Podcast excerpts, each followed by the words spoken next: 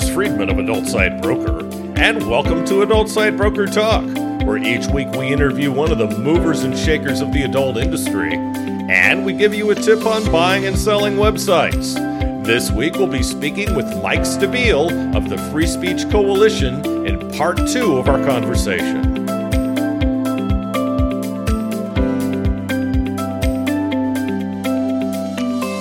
At Adult Site Broker, we're proud to announce our latest project, thewaronporn.com. You'll find articles from industry websites as well as mainstream publications from around the world. It's designed to raise awareness of our industry's plight in the war on porn and the numerous attacks on our industry and online free speech by hate groups, the religious right, and politicians. You'll find all that and more at thewaronporn.com. You've probably noticed our new podcast site at adultsitebroker.com. It has a more modern look with easier navigation and more information on our guests, including their social media links. For more, go to adultsitebrokertalk.com. And we've doubled our affiliate payouts on ASB Cash. Now, when you refer sellers or buyers to us, you're going to receive 20% of our broker commission on any and all sales that result from that referral for life. Check out asbcash.com for more details and to sign up. Now let's feature our property of the week that's for sale at Adult Site Broker. We're proud to offer for sale an innovative marketing agency that specializes in managing the top 0.01% OnlyFans profiles in the world. It's just under a year old, but is growing very rapidly. They fully manage creators' workflow from promotion to monetization. They've developed an internal CRM that empowers the sales management, marketing, automation, and analytics. This is one of the most relevant advantages of the agency that allows it to drive in target traffic to profiles and monetize them. The company is already doing over 2 million euros in annual revenue from just over 20 creators. They have a database of over 1 million contacts and 600,000 unique user accounts. This is an outstanding opportunity for anyone to enter the world of OnlyFans management and immediately become one of the top agencies in the world, along with its software, processes, and know how, which will allow you to bring models up to three times their initial gross monthly revenue. Or established agencies can acquire the company and expand their business only 2.59 million euros. Now, time for part two of my interview with Mike Stabile of the Free Speech Coalition. And I think, anyway, that they're actually doing the opposite by going after us because I think they're making us stronger and they're making us pull more together. I think that if you look at, you know, we had the Texas decision earlier this last month, you know, which was a preliminary injunction blocking Texas from enforcing their law. I think that what I saw after that, after that victory, was that people re- did really rally around us, right? They were like, "Oh, actually, this can be done." I think that one of the things that I see on the boards and you know in, in the adult forums, and one of the things I encounter a lot online, and and even in talking to individual creators and sex workers, is that they think that nobody's going to listen to us. I mean, this is one of the things that oh, it's pointless. You know, we need to do this thing or we need to do that thing. They're never going to take us seriously. And I think that what FSC has been trying to show and, and hopefully starting to prove to people is that no, actually, they will yeah. You have a valid voice, right? That you are a legal business, right? You are somebody who is not immoral and is not a criminal, that you are someone who can stand up for yourself. I think that bullies pick on people who are weak bullies pick on people who are don't stand up for themselves. And i think that that's what a lot of these groups thought. They were like oh you know these people they're in the shadows. They're not going to want their names public. They're not going to to want the attention. And if they, they were looking for people who didn't want attention they were actually working at the wrong industry. Yeah and they don't know Alison Boden either because when she got there everything changed yeah, I think that that Alison has been tremendous for the organization. I think that Alison was also our first ED that came from within the industry. that was somebody who did, wasn't an outside hire who was running a nonprofit or had had some experience in management, but was somebody who really, she had been CEO at kink.com. One of her first jobs out of college was selling sex toys, right? So she's been across the industry. I met Alison probably 15 years ago. She was the student of my aunt at the University of Pittsburgh. My aunt teaches women and gender studies and media studies, and Alison was her student and I had started working in the industry and I went to my aunt's house for Thanksgiving and we hit it off and had a great time. And then years later, when we were both at Kink, she sort of said, Remember who I am? so, you know, I think that she's got a real passion around this. I think that, that Alice and I get along really well in this, in that this is really integral to our core. I've come from a background of LGBTQ activism and journalism. She's from both a business standpoint and then from a, you know, feminist reproductive rights, you know, sexual rights lens. And so these aren't incidental issues for us. I've been with FSC now for, I want to say, four executive directors. You know, and there was one at one point where one of these the sort of proto age verification legislations was being passed or something like that and they just sort of dismissed it in this sort of way that was like, oh, well, so what? And to me, it really spoke to the fact that this wasn't a passion project for them, or this wasn't something that they were going to stay nights and weekends up. No, and I was just going to say that. Alison's lived this, especially Kink. My goodness. She is passionate about it. She takes this personally, like we do. Absolutely. Absolutely. There's no way, and I don't mind too much that you beat me out for the award at XBiz. Not too much anyway, Alison, if you're listening, and I know you are. Um, really not too much. It was the first award I was ever nominated for. I don't I'm not too sad or too mad or anything else.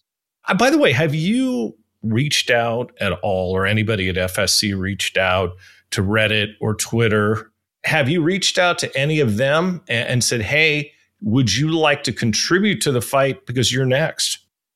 You know, I think that we have back channeled. So I think that in terms of Alison is a member, for example, of the, the Trust and Safety of Professionals Association, which is, you know, all the moderators, right? All the people who are handling this for all the adult site. They're all dealing with content moderation issues they all are dealing with much of the same stuff that we are, right? They have to fight CSAM, they have to to do all of this. They have to fight Donald Trump. yeah. so they have to be we have to be having these conversations. I think that what we found generally is that the tech industry oddly, you know, is maybe less unified than we are.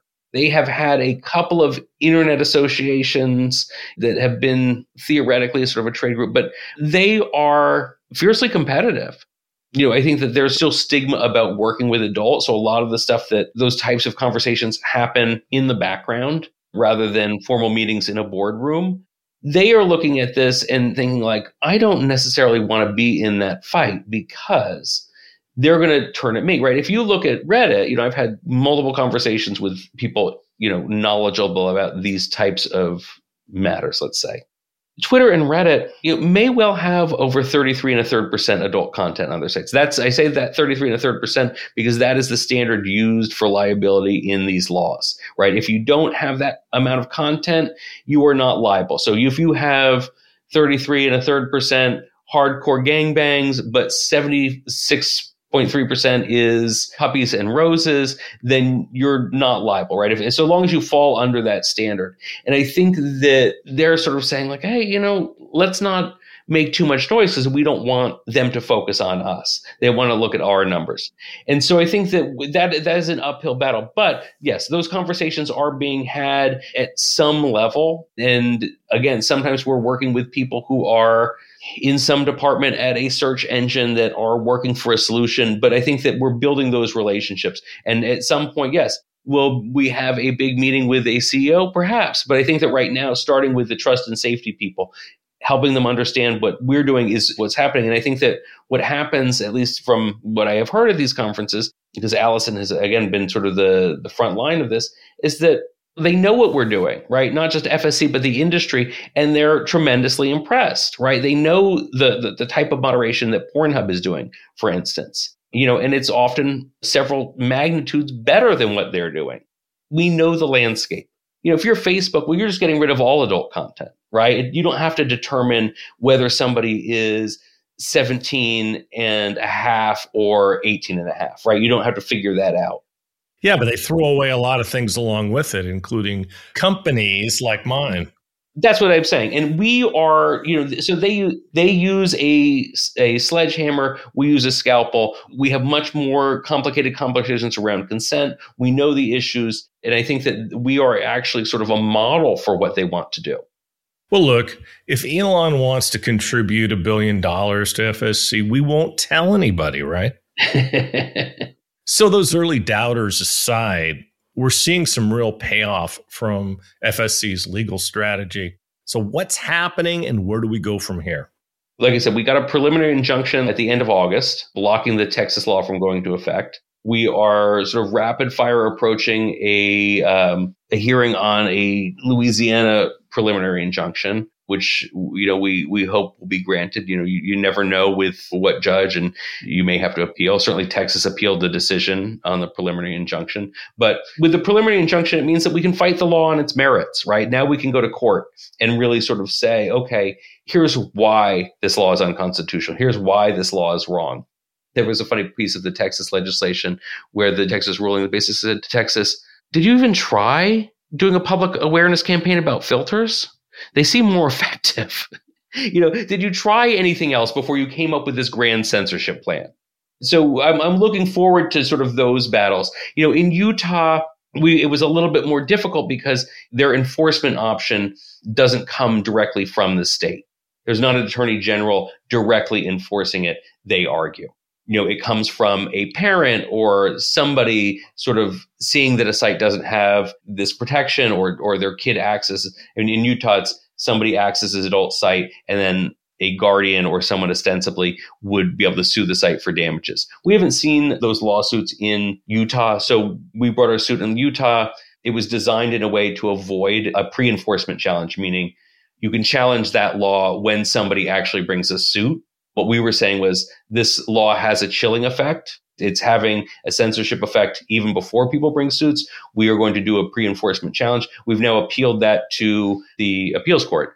And so that we will be be battling out. I mean, they're going to be long battles, right? These laws were drafted in a way to make it very difficult for us to bring challenges. But it's important that we bring these challenges. One of the, the things that we saw with the aftermath of this legislation as these laws were being passed was people saying we're going to bring 20 more of them next year right? We're going to have 20 states that are going to have these on their books.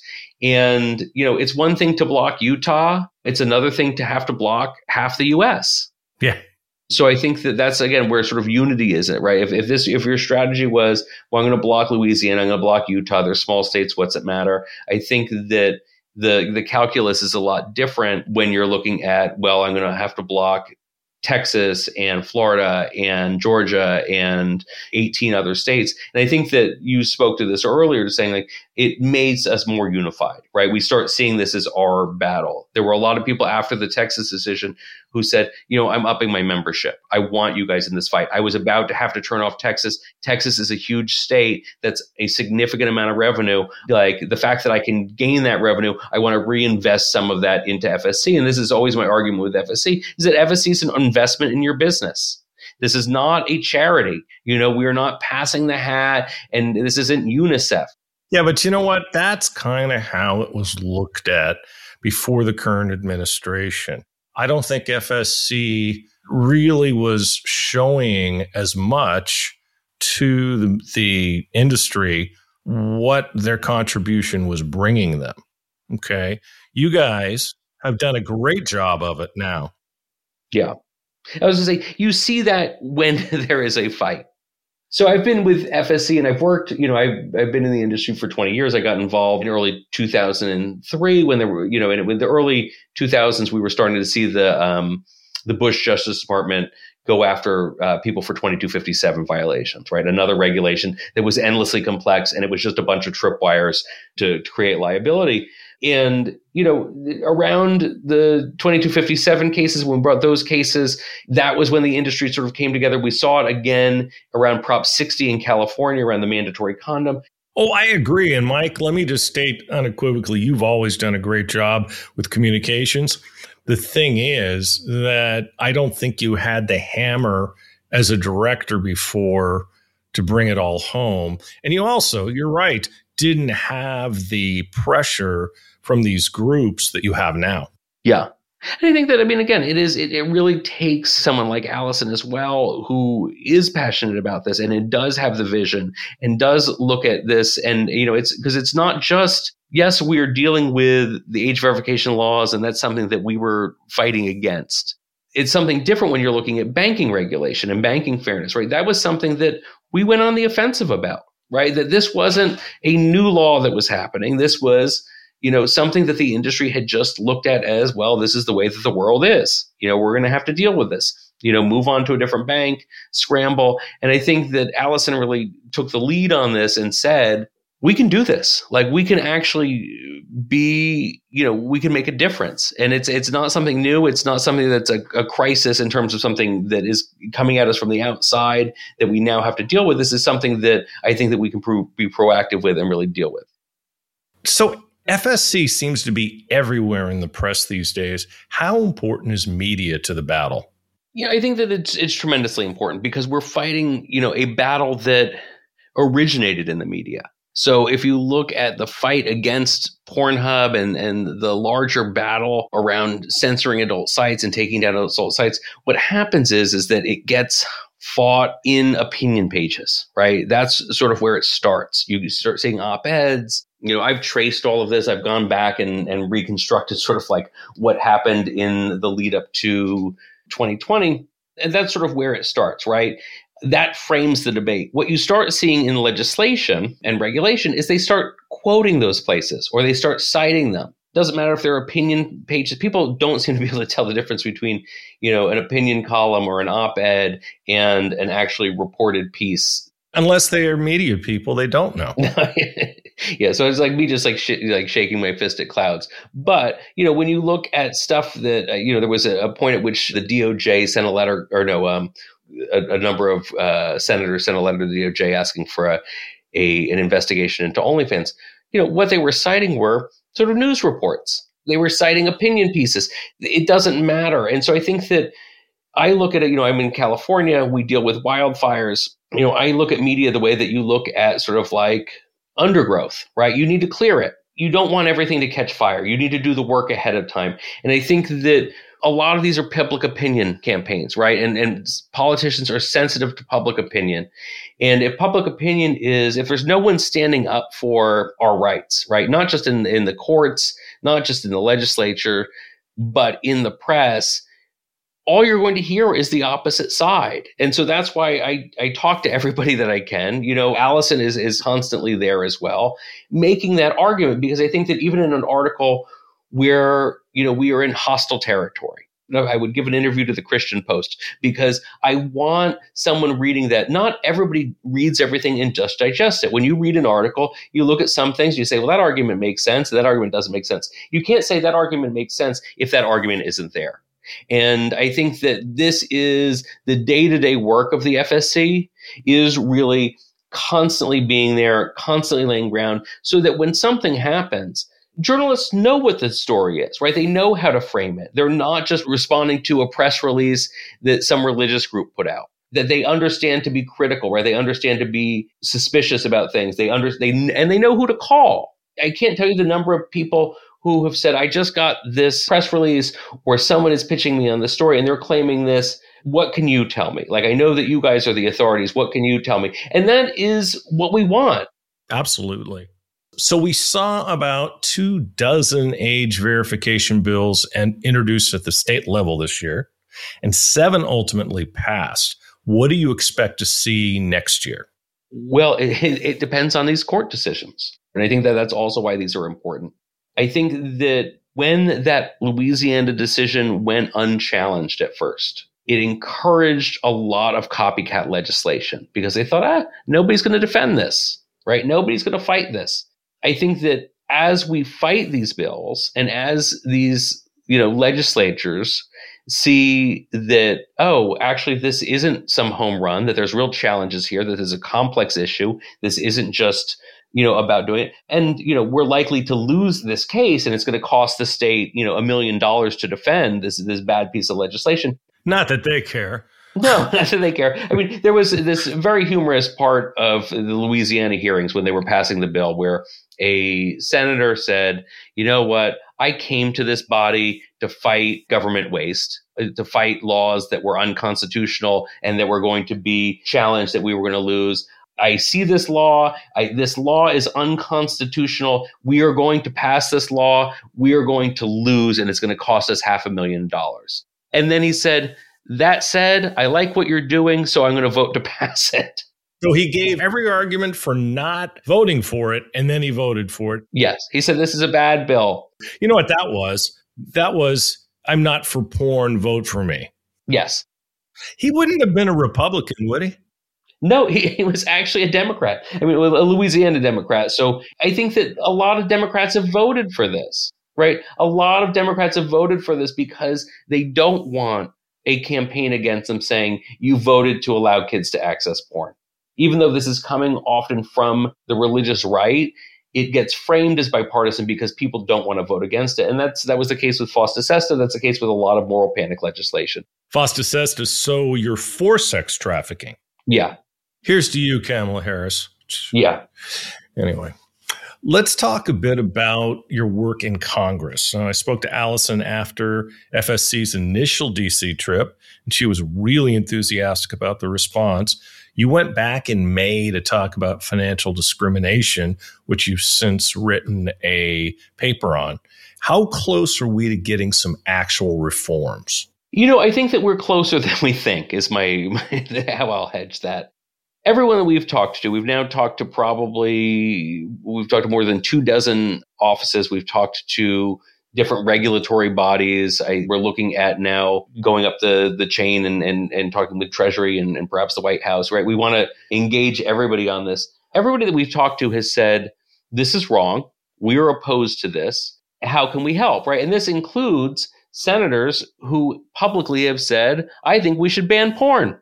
In private, what they say is, you're a legal business. You know, my moral issues aside, you should have access to banking it would be it would be more of a quality of financial something against financial discrimination and a quality of financial access, right?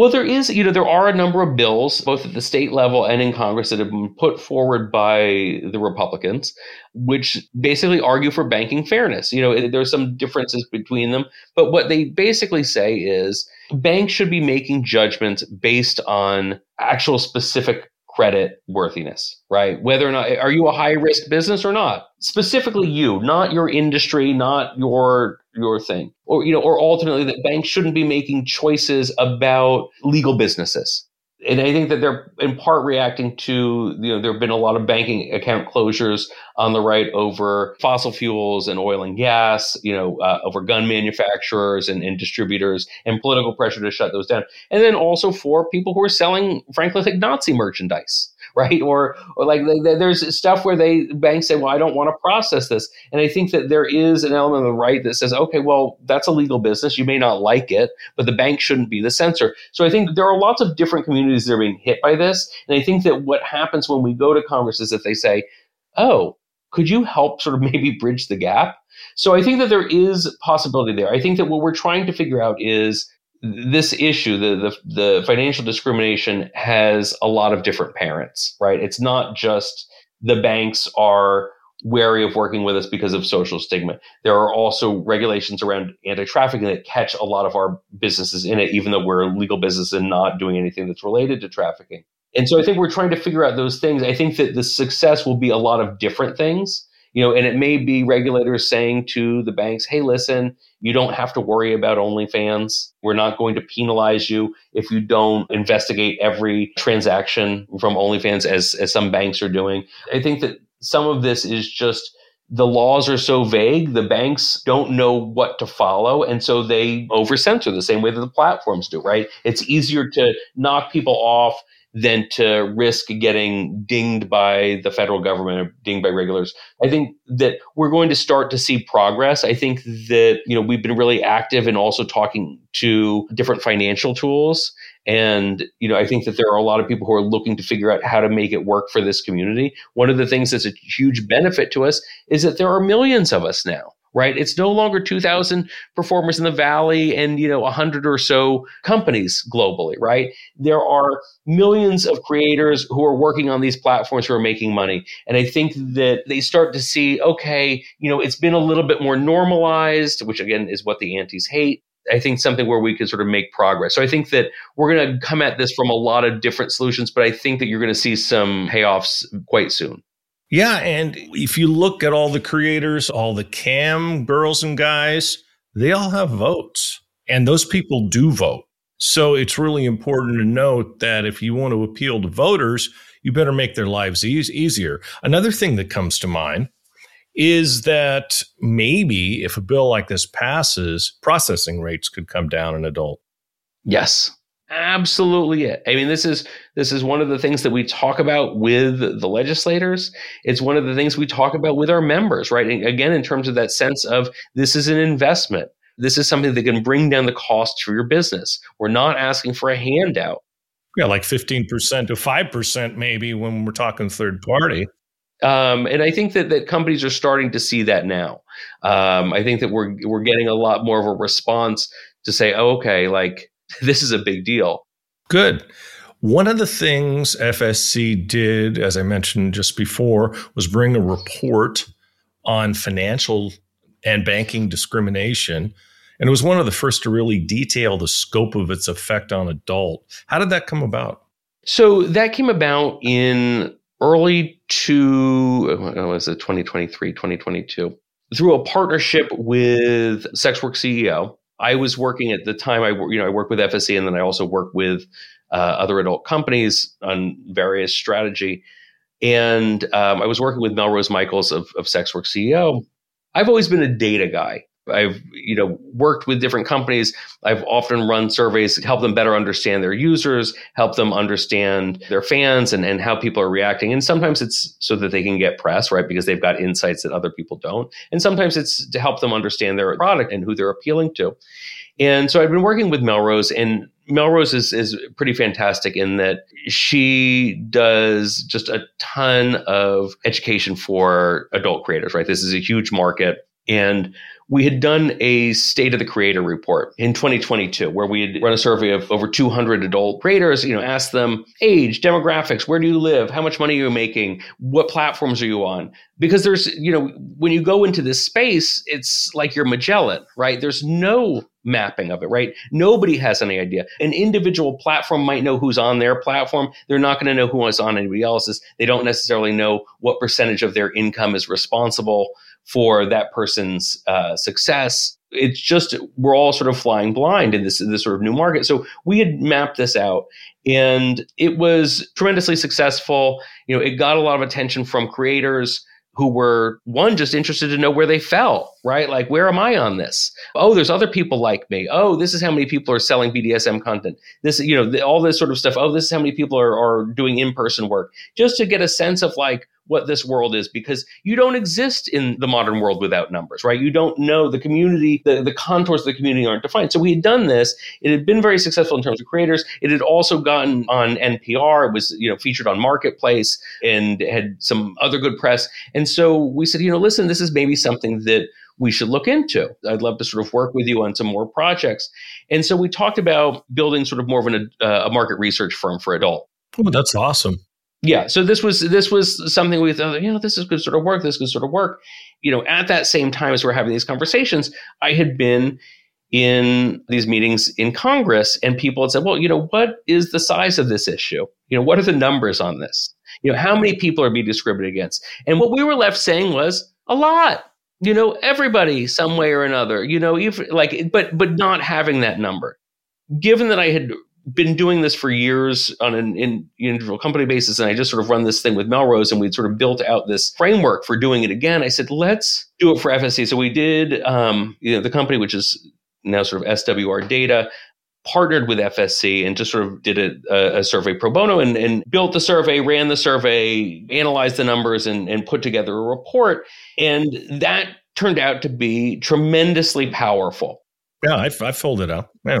Right, because you want to, you want your voice heard. And it helps us also see who's being most affected, right? Because they want us separated. They don't want us putting the pieces together because then it allows us to figure out who's actually doing the discrimination and how are they doing it. They want us to be atomized. And so we ran it, you know, it, it then sort of ended up in the Boston Globe and the, the New York Times and, and Wired and, you know, a number of other places, right? We had like, I think that the Miami Herald, Yahoo News, right? They all sort of picked up on it as well. Like, oh, this is data.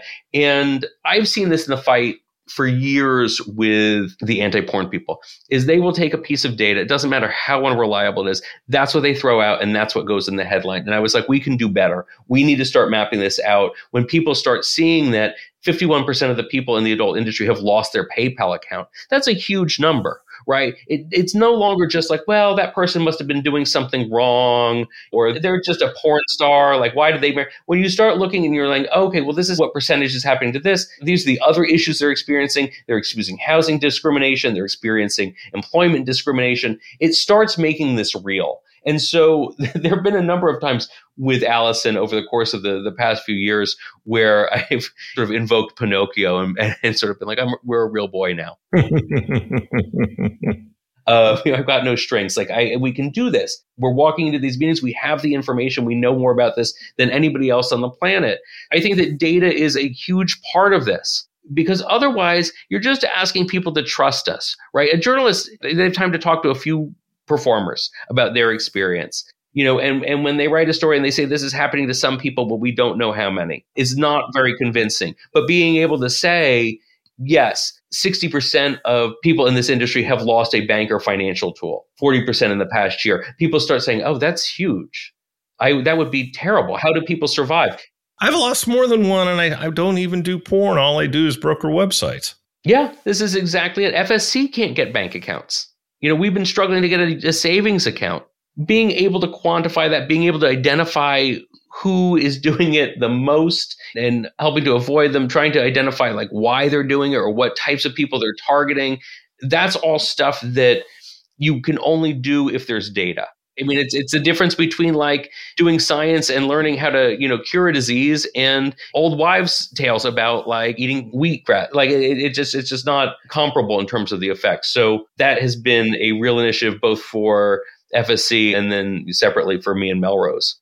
By the way, has there been any thought about FSC opening up like a credit union or something?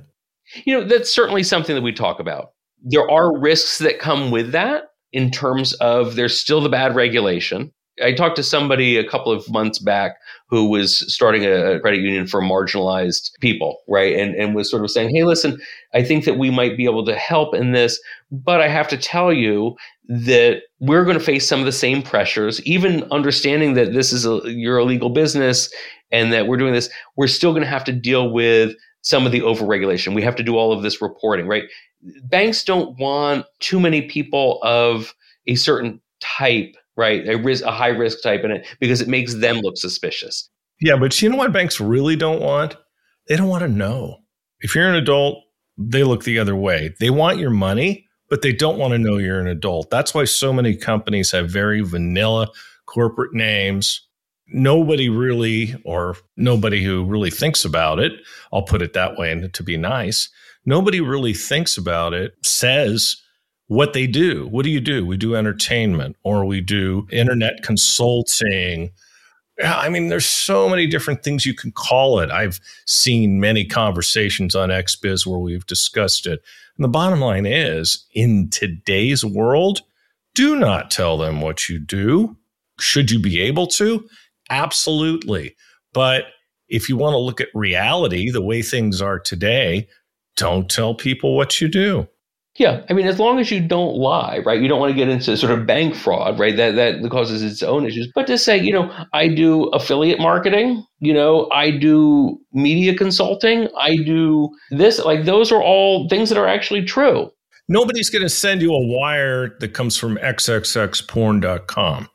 well, occasionally they do, and that's when your bank account gets closed.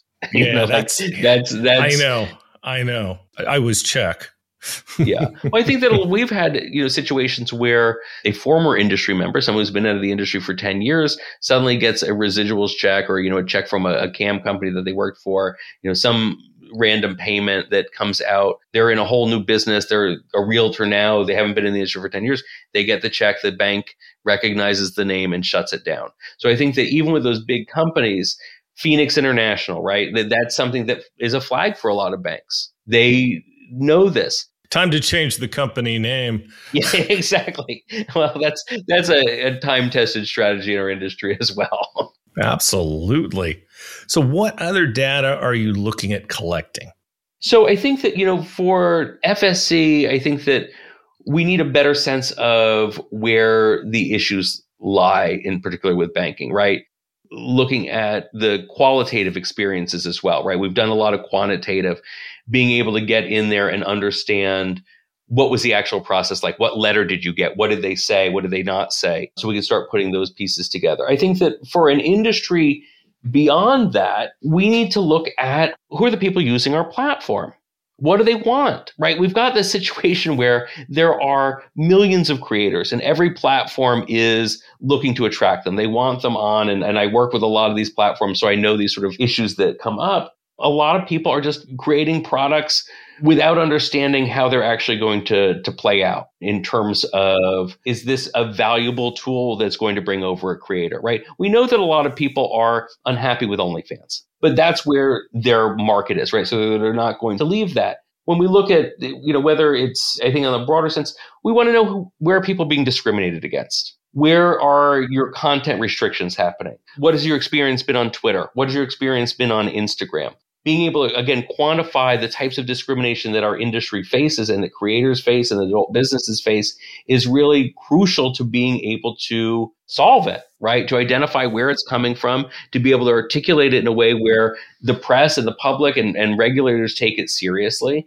And i think that exploitation happens in the dark and so does censorship. And i think that whether you're talking about someone who's been kicked off of an adult platform for doing some sort of fetish content or whether you're talking about someone who was shadow banned on Twitter, it's valuable to know what's happening. If you don't know what's happening, if you don't know how many other people this is happening to or why, you can't effectively fight back. And I think both as in a, a, a political industry and as a just a financial, a regular sort of business part of our industry, we need more data. It's always shocking to me how many decisions are made on the flimsiest amount of somebody told me this was a good place to to put money.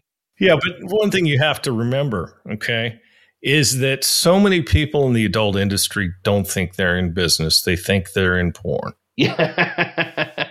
and they act that way. Ask any adult industry attorney, and they'll tell you all kinds of stories about that. And if you go to any legal seminars, which I'm sure you're at most of them at these shows, if you ask Corey, if you ask Larry, if you ask Michael, if you ask uh, Nick, if you ask any of the attorneys, they're going to tell you that same thing that you got to treat this like a business. Yeah. What people have gotten used to in the past 15 years is that you didn't have to treat it like a business. That you would buy a bunch of traffic from someone, it didn't pan out, you'd just get some other traffic from somewhere else, right? Money was coming in, it was almost like walking around with a dowser and trying to find out where the, the, the well was, that you could sort of stumble upon it. We're in a different environment now. One, because it's a hostile environment. It's not as easy to run a business. And then two, because you know, you're looking for creators. The creators are the ones that drive the fans right? So if you're a platform, you need to know how to attract creators. And it, as an industry, we need to know how to protect creators and we need to understand what creators are experiencing. So both from a platform perspective of, I want to bring these people on, and both from an industry perspective of, I need to understand what's happening with them. We need that data. And so that's, that's the, the idea that we don't that's know. sexist mike i'm just using the pinocchio um, i know i know i'm just giving yeah, i'm giving that, you a bad that, time that idea that like yeah it's it's time to grow up it's time to become adults and you know plenty of people are going to continue to, to not be in business they're going to be in porn and then they're going to be out of business right i think that like this is the people who succeed in the long term the people who really succeed you know are paying attention Whether we're talking about legislative fights or whether we're talking about business fights, the the person who has the data, the real data, is the one that's going to win. Yeah, absolutely. No two ways about it. So, for those who are not currently involved in this fight, what's the best way for them to get involved? How can individual companies or creators help? The first thing that I tell people that they should join FSC, but really what I want to know from them is what's happening with them. I want to know sort of what their problems are and what their experiences are. When I talk to people who are not members, especially, I look at it as if I were talking to myself in their position, right? What are your problems? You know, is this something that we can help with? What are you facing? What are you dealing with in terms of processing fees? What are you dealing with with banking instability? How are you dealing with age verification? What does your, your corporate counsel say? You know, FSC, obviously, the better funded we are, the more we can take these on. You know, Alison and I are, are already sort of splitting up states that we're going to go to next year to testify at the legislators to stop these laws we need people to contribute to FSC and join FSC because that helps fund that. The reason that we didn't file in Louisiana is because we're overstretched, right? We just didn't have the resources. If we had been a real organization, if we had been a real industry, we would have been at those hearings in June of last year. We would have been laying out these arguments. We would have been there and stopping that bill. But because we are chronically been underfunded, that means that we have to choose what battles we can fight. And I think that the best defense is a good offense, not to, to overuse a, a, trope, but like, let's get out there and, and fight. So, yes, join FSC, but more than that, from a personal because I'm not the membership director and I'm remarkably bad at asking for money, is that be in contact with us like like let's have that conversation i would much rather we do something for you and prove our worth and have you join than have you join and be like, what have you done for me? But you have. You guys have proven your worth. Okay. You've proven your worth. But that's my approach is that I want to hear from people. I also want you to be educated. So when people don't know, you know, I don't know about this issue. What is pornography addiction? What is the story with age verification? I am constantly educating people because the more people that we know that know about this, the more voices we have, right? We want to amplify things. We want to fuel a, a, movement, not to have something to be, if we're trying to do it top down and we're trying to do everything ourselves, we're never going to have the resources, no matter how much money, you know, or members we have. But if we have a million people who know about this, that's really an army. Yeah, and that's why we call it FSC Army, and that's the Twitter handle. And I'm really good at asking for money and asking for people to come and look at things. So come to freespeechcoalition.com, get on the mailing list, and get all of Mike's wonderful communications and newsletters, which talk about what FSC is doing today. It's very interesting. I promise you, you're not going to be bored. You're going to be fascinated. And FSC is doing a lot. And I hope everyone at least becomes a member, if not a sponsor. And by the way, Elon, if you're listening, the subject we just talked about, even if it isn't a billion dollars, feel free to send it. We won't tell anybody. Mike, I'd like to thank you for being our guest today on Adult Site Broker Talk once again. And I know we'll have a chance to do this again, probably shortly as we talk about more victories yeah, I would I would love to come up and do an update. I'll keep it a little bit tighter next time. But yeah, I, I think that we always want to let people know what we're doing and and again how they can help. Thank you very much. My broker tip today is part one on how to buy a site. The first question to ask yourself is what kind of site would you like to buy? Would you like a tube site, a cam site, a dating site, a membership site, a social media site, or something else? If you want to buy a membership site, what type of site do you want and in what niche? There are literally hundreds of niches and many sub niches. For instance, let's say you want to buy a gay site. Under gay, there's bears or mature, bareback, Asian, Latino, amateur, bi, black, Euro, and fetish, along with many fetishes under that classification. Plus, there's hardcore, jocks, porn stars, solo, trans, twinks, and uniforms. Straight has even more sub niches.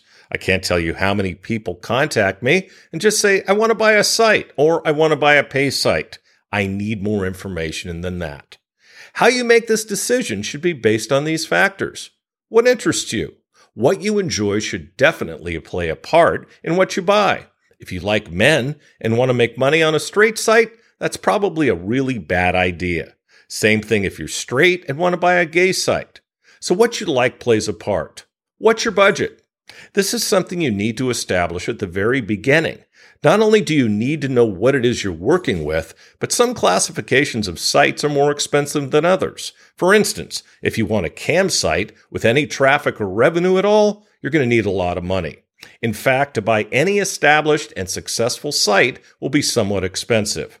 If you buy a site that's pretty much just a platform without traffic or sales, you're going to need a huge investment to build it up. In that case, it might actually be as good or better just to start your own site. That way you get exactly what it is you're looking for. We'll talk about this subject more next week. And next week we'll be speaking with Bill Schwab of Monogamish. And that's it for this week's Adult Site Broker Talk. I would once again like to thank my guest, Mike Stabile. Talk to you again next week on Adult Site Broker Talk. I'm Bruce Friedman.